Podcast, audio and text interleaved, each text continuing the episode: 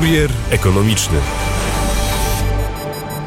A w dzisiejszym kurierze ekonomicznym porozmawiamy o problemie, który palił i na pewno pali wiele tysięcy Polaków, wiele tysięcy rodzin związanych z, oczywiście z czym mówię o kredytach frankowych. Dzisiaj, no właśnie, czym dzisiaj ma zająć się Trybunał Sprawiedliwości Unii Europejskiej? O tym porozmawiam z moim gościem, Marcin Szołajski, radca prawny, który specjalizuje się w doradztwie prawnym w zakresie pozyskiwania i realizacji zamówień publicznych, ale e, także na pewno mm, zna się na tematyce związanej właśnie z umowami i tym, o czym dzisiaj będziemy rozmawiać. Dzień dobry, e, panie mecenasie.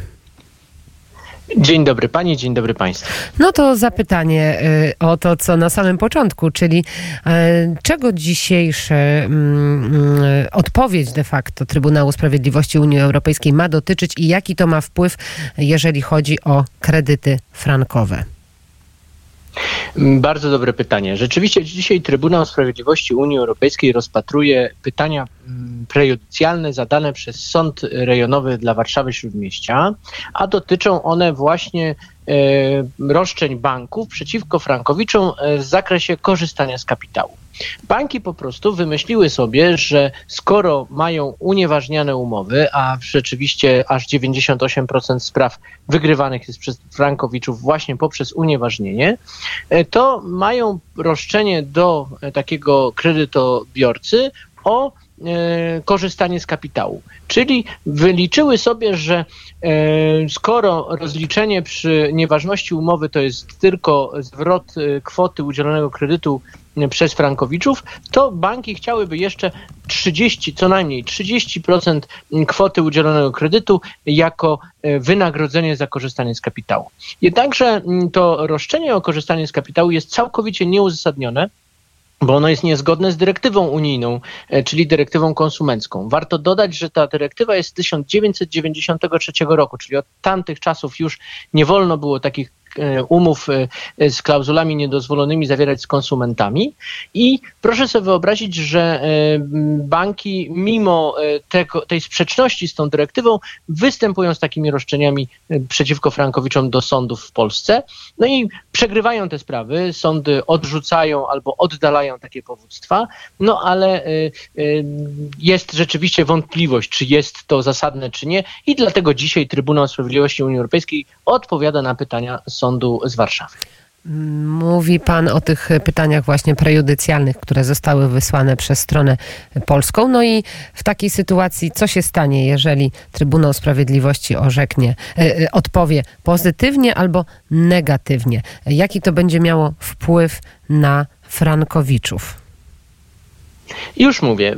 Mianowicie e, warto tutaj powiedzieć, że jeśli chodzi o wpływ takiego orzeczenia, to ono rzeczywiście ma dosyć istotne znaczenie. Przypomnijmy sobie, że 3 października 2019 roku, czyli 3 lata temu, Trybunał Sprawiedliwości orzekł w sprawie państwa Dziubak i otworzył możliwość stwierdzenia nieważności umów e, w Polsce, właśnie umów kredytów frankowych i innych kredytów walutowych. W związku z tym e, to orzeczenie dzisiaj z 12 października 2022 również może mieć taki charakter przełomowy. E, dlaczego e, ono jest ważne? No ważne właśnie, żeby wykluczyć możliwość występowania banków z takimi roszczeniami o korzystanie z kapitału. No i jakie ono będzie? No przewidujemy, że będzie dokładnie zgodne z stanowiskiem Frankowiczów, a to dlatego, że już Trybunał Sprawiedliwości Unii Europejskiej rozpatrywał podobną sprawę niemiecką której jednoznacznie potwierdził, że takie roszczenie o korzystanie z kapitału jest całkowicie bezzasadne. W związku z tym, że już rozpatrywał taką sprawę, myślimy, że dzisiaj już będzie mógł Trybunał Sprawiedliwości wydać wyrok, w którym jednoznacznie potwierdzi, że Frankowicze mają rację, a banki nie mogą występować z roszczeniem o korzystanie z kapitału. Oczywiście, yy, oby tak było, bo to będzie idealna sytuacja dla Frankowiczów, ale jeżeli by się tak nie stało, załóżmy ten yy, scenariusz. Jakiego rzędu to są e, kwoty? Jakiego rzędu to są pieniądze, panie mecenasie, w związku e, właśnie no z, tymi, z tymi niedozwolonymi praktykami, w dużym cudzysłowie? Mhm. E, więc to jest tak, że banki oczywiście e, straszą e, włącznie z załamaniem się rynku bankowego w Polsce, z tymi roszczeniami o korzystanie z kapitału, jakby to zależało od, od, tego, od tych roszczeń o korzystanie z kapitału w ogóle byt polskiego systemu bankowego, co jest całkowicie nieuzasadnione. Faktycznie w ogóle nie przewidujemy niekorzystnego wyroku, ale hipotetycznie, gdyby taki zapadł, to proszę pamiętać o tym, że tych spraw o korzystanie z kapitału nie jest tak wcale dużo. To znaczy banki e, w tej chwili sądują sytuację, czyli składają te, e, te, te, te pozwy tak trochę na czuja, trochę żeby przestraszyć Frankowiczów, trochę żeby ich zniechęcić od do występowania do sądu. E, natomiast jeżeli rzeczywiście okazałoby się, że jest w jakimkolwiek sposób cień szansy, że banki mogłyby występować z, z takim roszczeniem, to na pewno nie w takiej wysokości, jakiej sobie winszują, a po drugie nie, nie sądy polskie, mimo wyroku Trybunału Sprawiedliwości Unii Europejskiej, musiałyby badać to również na gruncie polskiego prawa. I w mojej ocenie również na gruncie polskiego prawa nie miałyby, nie miałyby yy, yy, to, to roszczenie byłoby nieuzasadnione.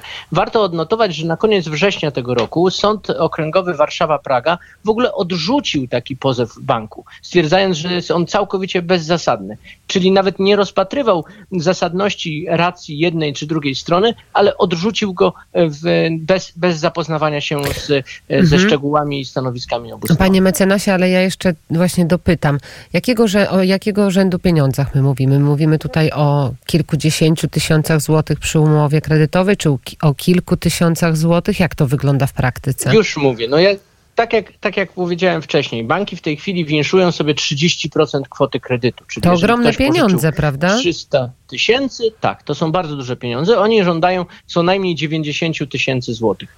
No i to są, to są rzeczywiście duże pieniądze, e, natomiast e, warto odnotować, że to jest ich e, hipoteza, tak? To znaczy banki uważają, że to jest to, co powinny dostać. Jeżeli sądy rzeczywiście będą miały, miały ważyć, czy to jest zasadne i wysoko, bo co do zasady, jeżeli by Trybunał Sprawiedliwości orzekł negatywnie dla Frankowiczów, to pewnie co do zasady byłoby to roszczenie w jakikolwiek sposób y, mm, możliwe do dochodzenia. Natomiast wysokość tego, tego, tego, tego zadośćuczynienia, tej, tej kwoty, która byłaby do zapłacenia, no to też byłaby podlegała ocenie sądu.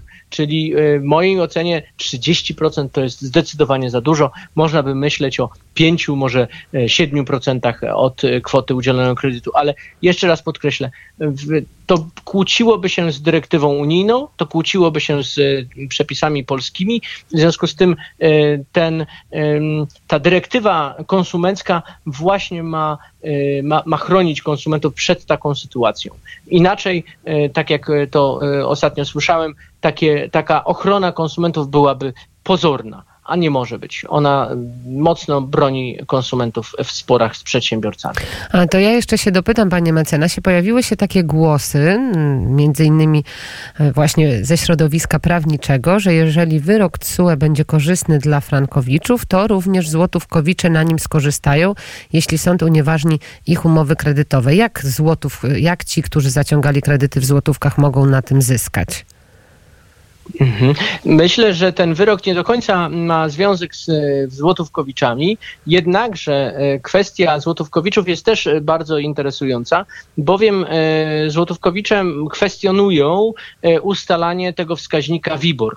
I to jest y, klucz do ewentualnego sukcesu i unieważnienia umów kredytów złotówkowych, y, które, no, jak wiemy, od zeszłego roku wzrosły ponad dwukrotnie. I to faktycznie jest tak, że, mm, y, że rzeczywiście są już pomysły na to, żeby z takimi pozwami o nieważność umowy złot, kredytu złotówkowego występować. Jednakże warto podkreślić, że polskie sądownictwo jeszcze nie wypracowało swojego utartego stanowiska co do mm, kredytów złotówkowych e, i e, patrząc na doświadczenia Frankowiczów, no, wymagało to kolejnych e, kilku lat, żeby takie mm, korzystne orzeczenia zaczęły jednak dla Frankowiczów zapadać. No i jeszcze na koniec wiemy, że do tej sprawy, o której cały czas mówimy, w roli prokuratora przystąpił Jacek Jastrzębski, który jest szefem Komisji Nadzoru Finansowego.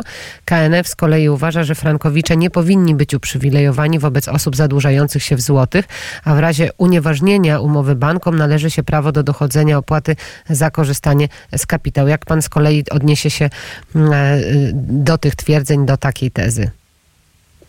Znaczy, ja powiem tak, to jest całkowicie sprzeczne z tezą, którą reprezentuje i przedstawiło do Trybunału Sprawiedliwości zarówno Ministerstwo e, Sprawiedliwości rządu polskiego, jak i e, Kancelaria Prezesa Rady Ministrów. Czyli mamy rozdźwięk e, tutaj. Rzecznik Ewidentnie tak. Y, Wszystkie te y, organy, też Rzecznik Praw Obywatelskich zajmował też stanowisko wobec tej sprawy przed TSUE i popierał y, stanowisko Frankowiczów. To samo Ministerstwo Sprawiedliwości, to samo mm, Kancelaria Prezesa Rady Ministrów. W związku z tym no jest to duża sprzeczność. Oczywiście muszą w jakiś tam sposób Komisja Nadzoru Finansowego bronić sektora, ale w moim ocenie ten, ta, ta Komisja Nadzoru Finansowego popełniła błąd w latach 2006-2012 kiedy dopuściła na to, do, do tego, żeby w tak duży sposób zadłużyć frankowiczów, zadłużyć polskich konsumentów właśnie w kredyty frankowe. Proszę sobie wyobrazić, że 700 tysięcy umów kredytów frankowych zostało zawartych i większość tych umów są to tak zwane kredyty niespłacalne no bo sytuacja jest taka, że Frankowicz pożyczył 300 tysięcy w 2006 roku. Mamy 2022 rok i Frankowicz teoretycznie już y, powinien mieć połowę kredytu spłaconego. Okazuje się, że ma do spłaty jeszcze około 75 tysięcy franków, co przy dzisiejszym kursie franka szwajcarskiego to prawie 400 tysięcy złotych. W związku z tym to są tak. niespłacalne kredyty i Komisja Nadzoru Finansowego wtedy przyzwalała na takie, na takie kredyty, a teraz y, broni sektora bankowego. Jest zobaczymy, tak, zobaczymy więc y, jaki będzie, jakie będzie orzeczenie Trybunału Sprawiedliwości. Bardzo dziękuję. Pan mecenas Marcin Szołajski, radca prawny, był gościem Kuriera Ekonomicznego. Dziękuję za rozmowę. Ja również dziękuję. Miłego dnia życzę. Do usłyszenia. Miłego, słonecznego dnia.